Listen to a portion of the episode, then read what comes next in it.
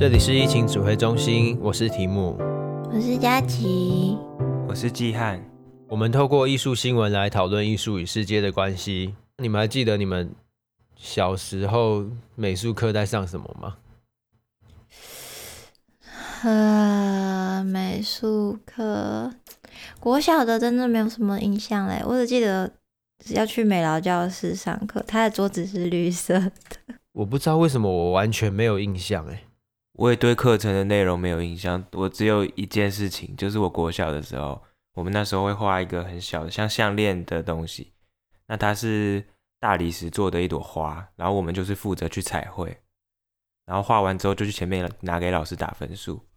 结果我前面那一个人呢，他就没有画，然后他直接拿了其他人的来打分数，然后老师就很生气，他说我每个学生我都有拍照，所以我一定看过这个，然后他就开始找照片。然后最后就找到了，所以他就 公开处刑哦。对，他就处刑他。然后就轮到我了。我那时候我是用彩色笔，然后我就超用心在画。结果我拿上去，他也说：“哎，你这个我好像也看过哦。”然后就开始质疑我。那你有没有很受伤？我超受伤。然后我中午直接吃不下饭，我就直接搞失踪，我就跑到幼稚园的溜滑梯那边躲起来。然后其他同学都来找我。然后伊鲁卡老师就走过来说：“鸣人，你怎么一个人在这边荡秋千？” 呃，不是啊，我真的觉得很扯啊。是国小，然后他这么的紧张哦，觉得你抄袭别人吗？他觉得我是直接没做，然后拿别人的来打分数。我很明白他不想要这件事情发生，只是他这样没有没有理由的这样质疑也是不太好。那是多大的时候的事啊？小三吧。然后最后是。老师后来他真的找完所有的照片，他发现其实没有一样的，所以他还找了其他同学去找我说他要跟我道歉什么的。哦，所以还是有有一个圆满的结束啦。虽然当下对你来说造成一些伤害，对吧？所以我对我最印象深刻美术课就只有这件事情。好恐怖，是一个悲惨的回忆，不是一个实质的教学内容。对不起，只有这个案例。我们这周有发问大家。小时候过去美术课、音乐课啊，这些课有没有被拿去做其他的事情？我有看到一些还蛮夸张的故事，就是有一个人他分享说，他们的班导兼任美术课跟体育课，然后他们的美术课变成在练习怎么跳萧亚轩的表白，然后他还附上那首歌的 MV。我猜应该是运动会要表演之类的吧。还蛮荒谬的，而且是老师喜欢萧亚轩吗？有可能是那时候很红吧。对啊，像国小的时候，我们好像是跳什么，是杨丞琳的任意门还是什么之类的。我的天，我的是跳伍佰的你是我的花朵啊，小时候都这样。然后另外一个是国小的美术课被老师借去上国文跟数学，结果期末的时候，老师的教材柜里面还有满满没动过的美术材料包、刮胡，而且还有前几届的。好可怕，就是没有人用过，但是都有那个名目花钱去买了，但学生都没做到。他还说顺带一提，老师叫我们把前几届的丢掉，把我们囤的塞进去。我相信那些也会被下一届学弟妹丢掉。我觉得老师要是可以发下来就好了，就起码我我还可以自己做之类的。哎、欸，那也是你花钱买的耶。对啊。那我们就进到这集的开头新闻。纽约的一名参议员最近提出了一项法案，对艺术品、古董家具等在拍卖会上出售的古董跟艺术品征税。那他希望把这些增加的税收呢，拿来建立艺术教育的基金，帮公立学校的学生可以提供艺术用品的支援。那因为现在只是提出这个法案，他之后还要经过参议院跟国会的审议，最后才会确定有没有通过。就是一个拍卖课税，然后把这些税金挪用到艺术教育上面。对的，所以我们就发现说，可以来聊一下艺术教育这件事情。我们刚刚聊到，也可以察觉台湾的一些艺术教育对于我们的回忆当中，都有一些比较精彩的故事，可是好像都有点猎奇。也有好的啦，但我相信，当然一定有好的，或者是好的，其实已经内化到我们内心，所以都。只记得一些坏的，嗯哼，但确实那些坏的是存在的啊。果然，不好的记忆比较容易留下来。艺术教育对于一般人最大的贡献是自我创造的潜能，而且只有艺术可以把我们成长的过程的点点滴滴都统整起来。就是我们成长过程有哪些点点滴滴啊？就例如说感情，然后智慧、知觉、身体的一些开发，还有美感这些东西，只有艺术可以把这些东西全部统整起来，让它综合的成长。那这些东西都综合成长，我们就可以变成一个身心健全的人。这样子感觉就很多，大部分的人身心不健全的感觉。呃，这是一种比较啦。所以回到刚刚说的，我认为只有艺术教育能够很平衡，就是协调我们身心灵的这些经验，让他们有水平整合的成长。对啊，因为我们之前可能看到很多书，他们国外都开始推一种跨领域的学科整合，是什么 STEM 嘛？然后是从二零零八年开始，他们才加入 A Art，对，加入艺术的部分，所以变成 STEAM，变成 STEAM。就是他们大家其实也有意识到艺术的重要，融合在教育里面这件事情。就是说，在幼年时期有更多的这种水平整合的教育，就可以避免孩子成为一个单一思考方式的人。就是他生命还有生活当中的感情、智慧、知觉、身体和美感这些东西都可以相辅相成，让他在思考的时候可以透过这些不同的元素去进行思考，而不会只有一种思考方式。那再来就是艺术教育可以有创造力嘛。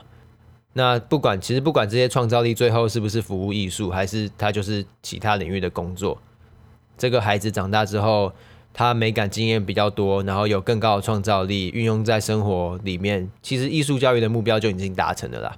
所以对于一个全人来说，我们不可以忽略创造和美感的重要性。美感其实就是在不管你哪个领域，其实都会用到吧。就像你可能大学做一些简报。你们可能做一样的事情，但你的简报做得比较美的话，就会比较好传达，甚至就是比较有说服力吧。对，那可能我们听起来“创造”和“美感”这两个词是很遥远，或者是有点模糊抽象的东西。那我觉得有一个东西呢，大家都知道，而且是兼具创造和美感的，就是乐高。应该很多人都玩过乐高，盗版的应该也玩过啊。如果没玩过正版的，因为乐高很贵嘛。可是乐高积木应该大家都知道。那个真的好贵哦，只是我们家之前有买，我是长大之后才知道那么贵，居然那时候家长会买得下去，要称重卖的。那以乐高为例子，大家应该就比较好明白，就是创造跟美感这两件事情其实没有那么困难，而且我们不会说它是困难的，我们甚至会说它是很有趣、很好玩的。所以有一份研究计划叫做转机艺术，那这个计划它就是希望透过艺术教育来帮助一些表现落后的学校。那这个计划进行了一年半的研究之后，结果显示，艺术教育策略的介入，让学生的表现啊，不管是学科或者是其他的创造力，还有整体的学习都有显著的成效。所以，如果今天你真的觉得艺术不重要，你就是要用一种很功利主义的角度去看，就是我要追求产值，然后我要让我的学生有够强，这样。你也不能否定艺术教育的重要性。事实上，就是艺术教育能够让人变得更加完全。一个社会有更多完全的个体，这个社会就会更加稳定，而且会一起进步。然后，我觉得艺术教育它被忽略有一个很大的原因是，大家会觉得艺术不是必需品，就是我的生活里面可以没有艺术，所以很多人会觉得艺术是可爱的，可是不是必须的，所以我们就不会去重视它。那我觉得这些都是基于不理解它的价值，所以有误会。因为艺术，我觉得不但不是可有可无的东西，它还是充满智慧的产物。可是这样听起来感觉很难懂耶。那我想以另外一个例子，就是我觉得这个智慧它就不只是情感的抒发。为什么会说它是智慧？我觉得很像是蜘蛛，就是等下为什么是蜘蛛？有人会怕蜘蛛吧？会怕蜘蛛哦？那蜘蛛人啊，嗯、蜘蛛人可以吗？呃，会怕蜘蛛人吗？我，我会怕彼得帕克，怕彼得帕克本人。没关系，没关系，他变身成蜘蛛人就不怕了。好，不怕。为什么要说是蜘蛛呢？因为蜘蛛我们知道它要先织出一张网子，所以有猎物碰到蜘蛛网的时候，蜘蛛会感知到，然后把它吃掉，或者是把它包裹起来存放。那我觉得我们可以透过这件事情来认识艺术的机制。就刚刚有说到三个步骤啊，第一个是织网。第二个是感知，最后一个是捕获。那艺术教育让我们思考公众的事情，就像是蜘蛛网，有更多的训练，你就可以把网子展得更开，嗯，你就可以捕获到更多猎物嘛。再来就是艺术教育中，敏锐洞察力是艺术的感知。就如果你你很会织网，可是猎物碰到网子上面你没有感觉，那也没有用嘛。要说你收到很多资讯吧，但是你并没有办法感受消化它。对对，比较像是你你会去看，可是你没有感受。对，哦，oh，OK。那最后是艺术教育中，我觉得最困难也是最神奇的地方，因为刚刚讲的知网还有感知，很多领域都有做到。例如说新闻记者，他们也会把网子展得很开，然后用敏锐的的观察力。不过最后这个捕获的步骤，就是艺术中最特别的，就是转化。那转化听起来又有点抽象，其实转化这件事情，就是我们深刻感受到一些特定的思考啊，或者是感情。然后我们把它转化成为公众的形式，那公众的形式就是大家都可以接收的形式。所以这个捕获的细节其实很复杂，因为它里面包含了符号的创造啊、处理的应用、社会文化的实践，还有他自己个人经验所累积的意义。那如果没有艺术教育，这些智慧都没有办法被培养，就没有彼得帕克了。哈，这是什么结论？比较像是。如果你没有受过艺术教育，就算他们把那些东西捕获，然后转化再呈现给大家，你也 get 不到他想要表达的东西那种感觉吧？对，作为一个乐听人，也很难进行艺术上面的沟通。不过现实世界中，不是只是华人社会，全球的艺术教育也都也都是被忽略的。那这可以从几个层面来谈。第一个就是结构层面，升学主义会让艺术被忽略嘛？对啊，你就好好读书就好了，什么都不要管，对不对？所以长久以来，升学主义主导教学是我们大家都知道的事情，就是主科就是王道，其他的科目都是来跑龙套的。所以才会有一些旁边的科目都会被借去考试或干嘛的，甚至有老师很认真是借来补课，他觉得他上不完了，他就跟老师借课来补，然后然后那个体育老师啊或是音乐老师就那堂课就放假这样。对，而且重点是家长也希望孩子可以把重点放在考科上面。所以学校也会减少刚刚说到的例子，就是艺能科的作业还有发挥空间。不过这都是因为刚刚前面提到，就是教育政策主导者还有大众不理解艺术的价值，甚至他们不知道艺术跟生命有很紧密的关系。再来说到结构层面，还有另外一部分是文化政策跟艺术教育也其实也欠缺合作。我去看到二零一八年文化部颁布的文化政策白皮书里面，也缺少对于艺术教育的关心。我当然知道艺术教育是教育部的工作，不过艺术教育也跟文化部息息相关。不过在这个白皮书里面谈的真的很少，就算有谈，学校也不会去看。对于科班或者普通班来说，新课纲就已经超烦了，对他们来说就已经焦头烂额，也没有时间去管这些东西。对啊？他们一样还是思考的是这些新课纲会不会对他们升学造成什么影响？学校与学校之间也要有竞争力，如果升学的表现没有表现的很好，也会有很多其他的压力，这些都是结构层面。成绩单不好看的话，家长就把学生迁去别的学区了。对，所以根本的核心还是对于艺术价值的理解，还有对于一个人他的价值到底是什么。那刚刚说到的都是结构层面，再来就是师资层面。国中美术教师合乎专才专用的不到百分之六十，也就是说。有不到百分之六十人不是学美术、学艺术出来的，可是在教美术课。那他们是学什么出来？就不一定啊，就是来代班的。欸。所以现任的美术教师很多都不是非本科教师出来的。嗯，我印象中我国中的应该都是吧？你现在这样讲，我还真不确定哎。国中啊，可是我不准我国中念美术班的，只是我在想，这边的非本科有可能是指。这堂课可能是要是是素描或什么，可是那个老师可能本身是学表演艺术啊，或是学其他的出来，不然他们要怎么考教程？有可能他们聘雇的时候并没有那么多限制吧？哦，有可能。再来就是刚刚讲到艺术专才的教师也会被派人去教导其他学科啊？你说美术老师然后去教数学这样？有些师资很短缺的学校是真的。我以为只有国小会这样，这边不会说全部，可是是有这些情况。我猜应该是那种从军课之类的。国中可能已经就变少了，但是这边的合乎专才专用不到百分之六十，是二零一八年的资料了。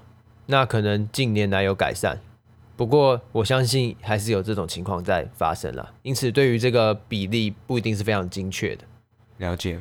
最后是实质教学层面，刚刚谈到了结构还有师资嘛，最后是实际教学。就目前台湾的艺术教育仍然偏重媒材的认识，还有知识和技巧这种训练，比较是科班吧。我记得普通普通学校不会这样训练。但是如果你是念美术班的话，就会比较像这样。没有普通班的那些美术课也是偏重这种训练，就是普通班他们的美术教育并没有谈到我刚刚说到的那种智慧培养，还有创造力。哦。它比较像是带你认识这个东西，然后你要画出那些指定的项目或指定的技术，你要学会，所以很难培养出我刚刚提到的核心价值，就变得很技术层次，很容易僵化。可是这是最可惜的地方，因为刚刚前面谈到的艺术教育对于大众来说最核心的价值是个人内在的想象力啊，还有这些美感的引导。所以艺术教育在台湾还是一种以学科为中心，而不是以人为中心的构思方式。因为如果我们是以人为中心来思考，一定不是往那边带过去，是往其他的方向。再来就是国中国小的。艺能科专用教室标准化也没有落实的很完全，那这是什么意思？就是用普通的教室上美术课，上其他的艺能科目，你们知道这会遇到什么问题吗？可能像课桌椅好像很小，只是我们可能要画很大的那种，就会很难画吧？对，所以老师在备课还有课后整理都会变得比较麻烦，就是你要安置那些材料，然后你最后又要打扫，可能教室里面也没有水槽。就不方便，那长久下来，一个热血的老师也会被消耗殆尽了。哦，对啊，可能你们都去那个洗手台洗颜料，然后把那个东西弄得很脏，所以可能清洁的阿姨就会去跟学校反映，然后就开始减少这类的课程，就开始恶性循环。那最后可能就跳萧亚轩的表白吧。我们刚刚提到课纲，就让大家开始有点烦恼。那我想要了解一下，比较新的课纲对于艺术教育有什么？重点方针吗？那 大家可能会更烦，更悲伤吗？这几年大家不是就吵很凶的，什么一零八课纲大修，然后很多老师都觉得很麻烦，或是很多东西备课什么全部都要重用。那一零八课纲当然针对艺术这一部分也有弄一个很多新的愿景出来，包括刚刚题目提到的。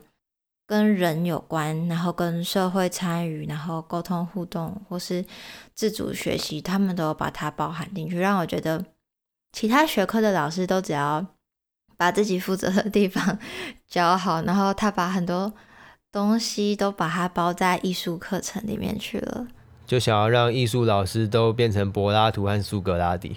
对啊，他们说要养出一个全人嘛，然后他们这次就。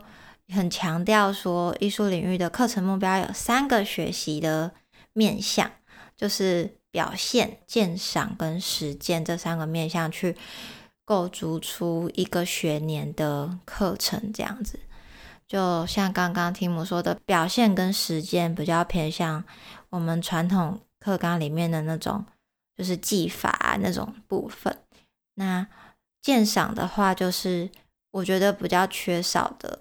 就是你要去培养你的审美观，然后理解的那种东西，那这次都有涵盖进去。当然，这些都是课纲，老师怎么上课就再说。对，也要依照老师他本人教导的方式，或者学生的状况、班级的生态等等，做一些弹性调整。还有，如果你刚好念的是什么强调。哦，我们今年国小有很多人都成功升上某某国中的资优班那种学校，你的家长也有可能会针对这点提出一些意见啊，在家长会的时候，简单讲一下好了。大家不知道还记不记得，就是小学开始有艺术与人文课，大概是小三的时候开始，小一、小二都是什么？只有三科嘛，国文、数学跟生活。我真的已经完全想不起来了。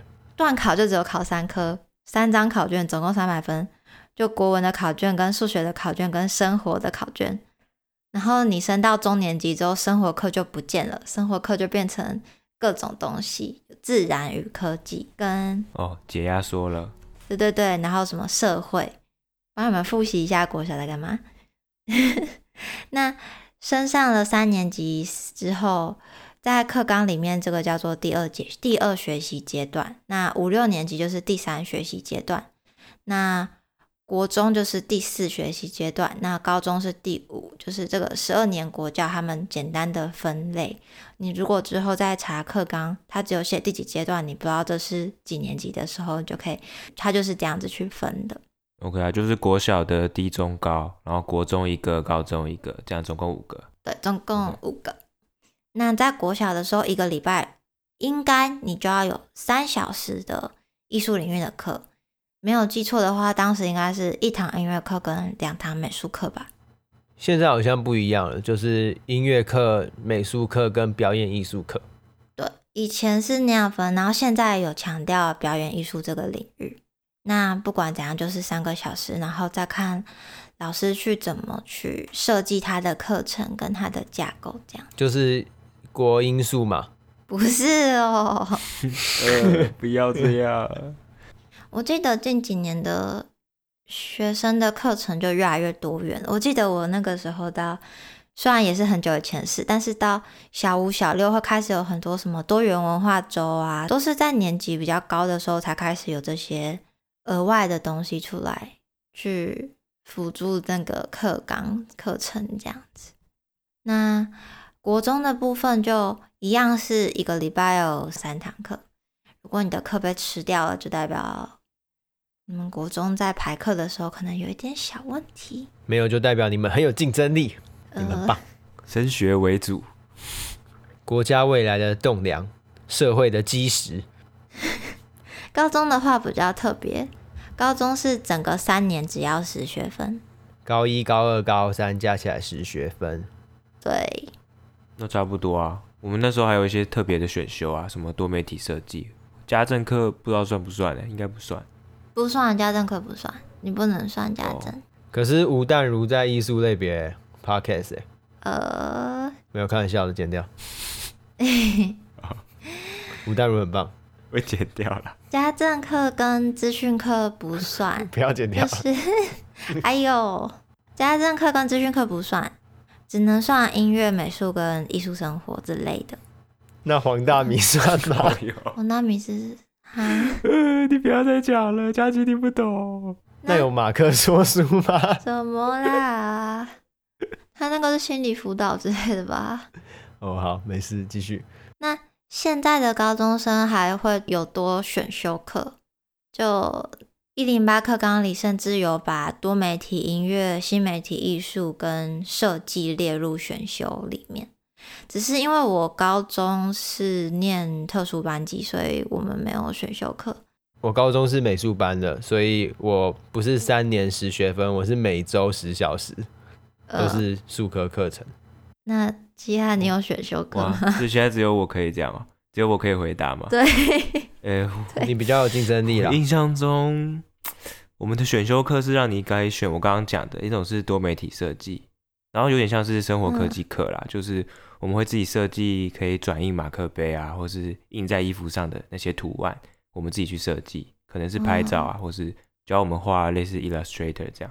然后其他人可能会选家政，就这这些东西，它算在选修里面，所以应该是没有限制在艺术层面，就随便你选。但是艺术领域有多提供这几个参考，让学校可以去设计课程这样子。对，所以应该还算是符合课纲啦。不要去查我的高中，谢谢。我接收到了，因为我认识有在高中教书的人，他就有烦恼这些课纲。因为他要教的东西变好多，太多了，项目变多了，有点从那个西餐主厨变成整家餐厅的 buffet 大师，然后让学生随选随干。老师有点太辛苦，他们都觉得过劳。对啊，因为我看课纲，他甚至把很多东西都包进去，就是希望老师在上这些艺术生活啊、艺术相关的课程，可以提到性别平等啊，他就希望这些议题都可以切入艺术教育。我就觉得。这样艺术老师也太多东西了吧？就什么性别平等、环境议题、媒体试读，这不是公民课的东西吗？然后还有什么人权的基本概念，这也是公民课的东西吧？我觉得每个科目的老师固然都很辛苦啦，就是他们需要去筹备的内容都很多，都是需要自己备课的。但是在艺能相关的教导上面，我觉得他们是比较没有一个明确的方向和系统进行教学的，都会是各个老师自己练功，然后去教导。练鼓，每一届都不一样，看哪个表现最好，然后选一个之后就一直用下去。应该说，因为提到，嗯、刚刚提到那个全人教育的关系，所以课刚才把这些议题学习呀、或是这些跟整个观察社会有关系的东西，都想办法融在里面。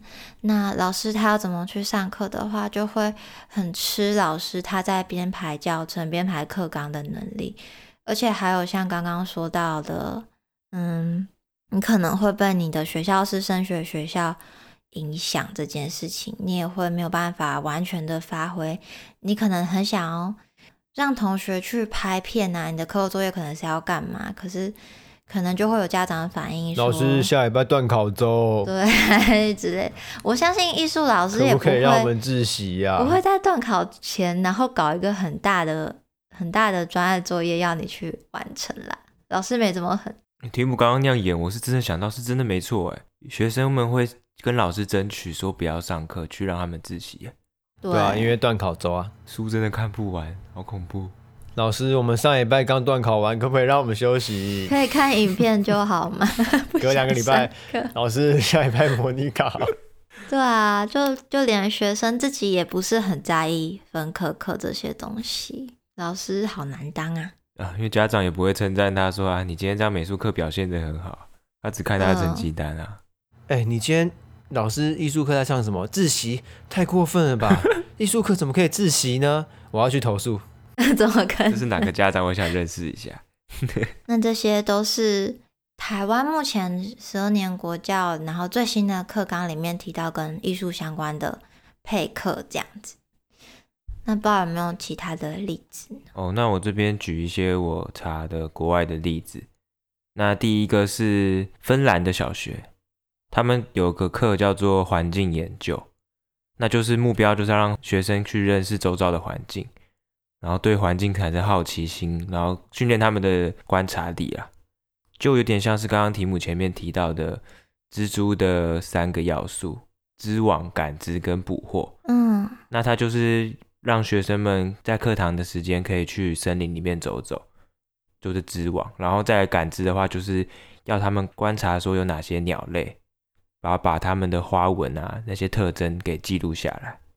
然后我觉得芬兰他们很好的点是，他们会很多课程是会结合在一起的，就像他们可能语文课的时候，就也会介绍到这些芬兰他们特殊的鸟类。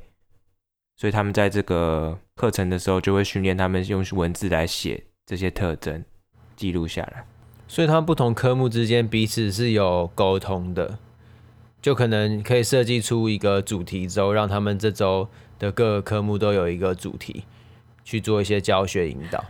数学课的话，就算你今天看到了几只鸟之类的。他们其实就是像他们在国我们的国文、英文的话，他就可能这个鸟类，他们就会有说，那芬兰语是怎么念，英文是怎么念。然后还有跟视觉艺术课配合的时候，他就会给那些学生们毛线，让他们可以在白纸上面贴出那些鸟类的特征啊，或是颜色。我觉得这就是刚刚提到蜘蛛网比较难的部分，是捕获吧。因为我自己，我刚好前天有去台东的小野柳，我就看到有一群小学生，感觉在做户外调查，然后我就偷偷凑过去偷看了他们的那个学习单上是什么，他们就会是上面有很多照片，就说你有看到哪些地形啊？哦，好像户外教学那样。对啊，然后一些问问问题啊，说那我们今天的去参观的地方是什么地名什么的，就是一些知识性的东西，我觉得蛮可惜的啦。就假如有融入，你可能去描绘一些石头的花纹，或者就是像他们芬兰用这个鸟类，就你在创作的时候，我觉得你会把那些东西吸收到自己里面，再去转化出来。嗯，甚至是看着那些石头的形态，去想象那些在你心中是什么，就是更进一步的创造力的思考，不是像百科全书这种系统式分类的教学。嗯，就像之前国小那种户外教学那样嘛，就会有那种黑白的学习单，然后你就勾勾一勾，或是填一填。可是因为那些图不是你自己记录下来的，久了之后就忘记了。对啊，虽然说我之前都觉得走出教室就是一件很值得高兴的事，只是就觉得蛮可惜的啊，还明明就只差一步了，就是真的 就可以达到，我觉得更更好的成果了。那这边再提到另外一个例子是波士顿，他们有个实验学校，OK，所以是体制外的学校。对，想说先给大家一点比较大的想象。那这个老师他就是希望把教室打造成一间呃艺术工作室。他在墙壁上直接贴 "I can think like an artist"，我可以像艺术家一样思考。然后下面就写写出了几个点啊，就是看啊、想象、然后记忆跟感受，还有设计，就是让学生们都其实有更大的想象，而不只是哦，我要交作业，哦，我就是要画一幅画这样。对，就是欢迎来到老师的艺术碉堡，我把你们培养成艺术尖兵。是国小耶。对吧？就是国小没错。然后你接下来听，你会觉得更夸张。他说他们每一个学期都要完成一个哇哦 piece，哇哦，一个哇哦的作品。他是说 W O W 就是想象 Wonder 跟 Original 原创，还有 Work of Art 就是美学的部分。所以他是规定你说你做出来的作品要符合这三个条件。然后他还非常详细的引导，就是。要学生先去想说，你要怎么样去完成这个专案，可能是画画、水彩或是拼贴，然后你要怎么样去设计这个的背景啊，然后还要找学生给你回馈，找你的同学给你回馈啊。嗯，回馈这个部分我觉得蛮重要的，因为彼此有交流，才可以互相在沟通上面有更多成长。对啊，他还特别说，这个回馈不能只是说哦，我觉得很好，我觉得不好。你要讲出你喜欢的点，或是不好的点是什么？我觉得这不只是你在创作，你被评论的那个人的问题，还有你要去评论别人，表示你多一层思考吧。就是这个鉴赏力是你要去学会去阅读跟鉴赏，对，这是双向的，而不只是单方面的。我觉得评论这件事情真的很重要，尤其是这几年不是在说什么学生上大学都不会报告什么之类，所以。有开始在往下，就要求高中生、国中生做这件事情了。好，再请艺术科的老师好好的训练一下，好不好？真是的，我觉得这是这真的是很夸张的啦。这是大概跟我们可以跟我们大学的一些训练可以看到那个原型吧。嗯。然后他们老师就是有分享说，他的其中一个学生已经把一幅画画完，他画了一个超级逼真的音速小子，但他就感觉面有难色。然后老师就问他说：“你有什么不满意的地方吗？”他说：“我很喜欢我的作品，但是就是没有那个原创性，original，对，这样没有达成哇哦的标准。”他说：“他也想要怎么改进他的作品。” 我的天哪！哇哦，原创性哎，我觉得台湾有些人好像没有原创性。国小生谁？呃，不好说。一个国小生感觉压力好大，好笑。只是，可是真的有，真的有放到他内心里面，他是。他面露愁容，哎，他是真的觉得这是一件重要的事情，我觉得还蛮感动的。嗯。对啊，他从小就知道这件事的重要性，那当然他未来就也不会做这样的事。抄袭。然后他就看到别人的作品，我蛮喜欢你的作品的，但是没有原创性，我觉得你的作品没有达到 Wow Piece 的标准。哎，这样也是一个很犀利的呃一评价吗？没错，思考很清楚了。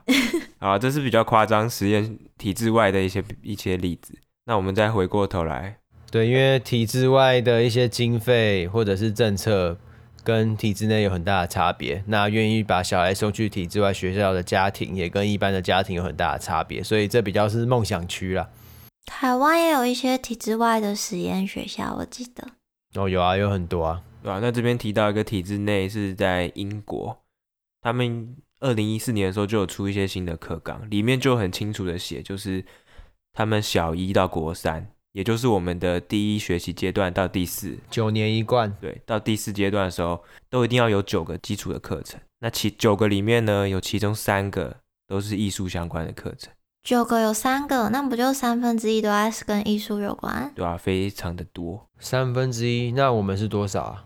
八分之一。八分之一。嗯，我们一个礼拜二十五堂课左右，里面有三堂课跟艺术有关？三堂国英数才不是，不到八分之一。对啦，不到八分之一，最高八分之一啦。嗯，上好上满八分之一，他们三分之一也好瞎哦。对啊，他们他们除了音乐跟我们一样的音乐课之外，他们的美术课又把它拆成两个部分，一个是艺术与设计，另外一个是设计与技术。这两个的差别是什么啊？其实简单来说，艺术与设计就是我们比较熟知的美术相关的，可能就是绘画、雕塑，哦，跟建筑啊，嗯、然后还有艺术史啦，比较传统的艺术范围，对，比较传统的。那设计与技术的话，就比较偏，我觉得有点像工业设计那些，他们是要设计，他们思考来怎么解决很多的问题，所以就会有很多硬的技术，可能科学啊，或者是工程，然后再结合艺术，感觉比较像前面讲的那个。对对对，小一到国三吗？是小一到国三吗？对，嗯，OK，没问题，合理啊，合理啊，差不多啊，小一差不多该做出一台。可以改善人类的机器，差不多。投石机，从小就要 投石机。小一啊，橡皮擦投石机。可以啊，可以啊，我觉得可以。还有那个用用那个尺和圆珠笔就可以编一台飞机啊。就是不会飞而已。对啊，不会飞，飞出去断水啊。然后就被老师骂，去罚站。好，我们的设计与技术就这样结束了。设计与罚站。好，然后他们在不同的阶段也会安排跟社区企业。或是博物馆那些有一些配合啊，就可能会有户外教学，甚至我觉得比较夸张的是，他们感觉会跟一些企业合作，所以他们手他们会动手实践出可能绘图，还有切割。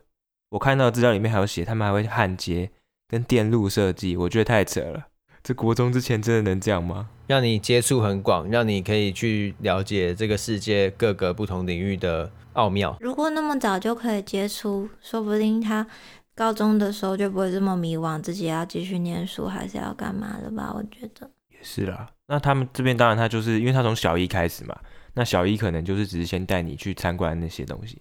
就我觉得他们有九年，表示他们可以把那整个发展的过程切成很多小的阶段，不会说一开始就要你直接做最难的东西。嗯，对，这可能也是我们的课纲比较缺少的地方。我们就是用一些数字，用一些时数，可是也没有一个比较横跨的系统。嗯，国小、国中、高中都很断裂的感觉，就连学科我也觉得很断裂。对啊，因为你这种事情，你不可能是要求一个老师，毕竟你可能升上中中年级、高年级都会换老师啊，所以不可能是老师要去做出这么一个大规模的规划，对啊，那他们到了高中，其实跟我们现在的课纲方向蛮接近的。就是也会有一些选修，那就是音乐、舞蹈、戏剧跟新媒体艺术。那他们也有跟一些博物馆的部门合作，他们在网站上就有一个专门的区块是 Learning，可能就是我是学生，请点这边，然后你点进去就可以看到说，你现在如果是中年级，你去的话可能要有具备哪些能力。所以就是算是我刚刚讲的，他们有分成比较细的阶段，让你可以知道你在什么时候应该要达成什么事情。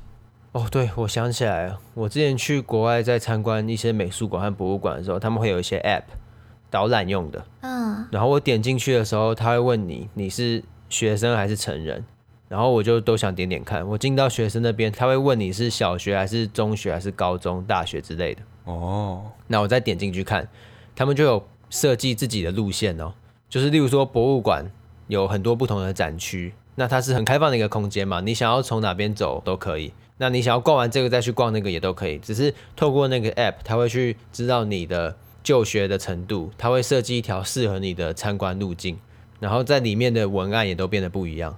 我觉得这就是一个非常让人感动、很贴心的艺术教育的设计。哎，这样真的很赞哎！我还想起来那时候我有特地去点比较幼儿向的，那那些展品他们都会变成有点像卡通人物。活起来，一些可能像木乃伊或者是一些比较旧的雕塑，他们会变得比较像卡通，然后会跟手机前面的小朋友互动，然后跟他说他的故事是什么，然后一讲完他就会变回那个藏品的样子，然后叫你去看看他这类的。好厉害哦，这一块就透过那些 app 让你对他更有印象，甚至是激起对小孩的好好奇心吧。我我在想，如果我是那边的小朋友，我就会很期待我长大，然后去看不同的路径。去认识更多东西。我看得到有一个完整的像科技树的东西，可以让我点上去，我可以练等的感觉。在玩游戏是不是？不然就有一种期待感啊。对啊，而且破完会有那个成就感呢。假如你在讲游戏的话，我在想他们的艺术教育体系可以这么完善，有一部分的原因也是他们之后的出路比我们再多一些吧。就是我觉得那个。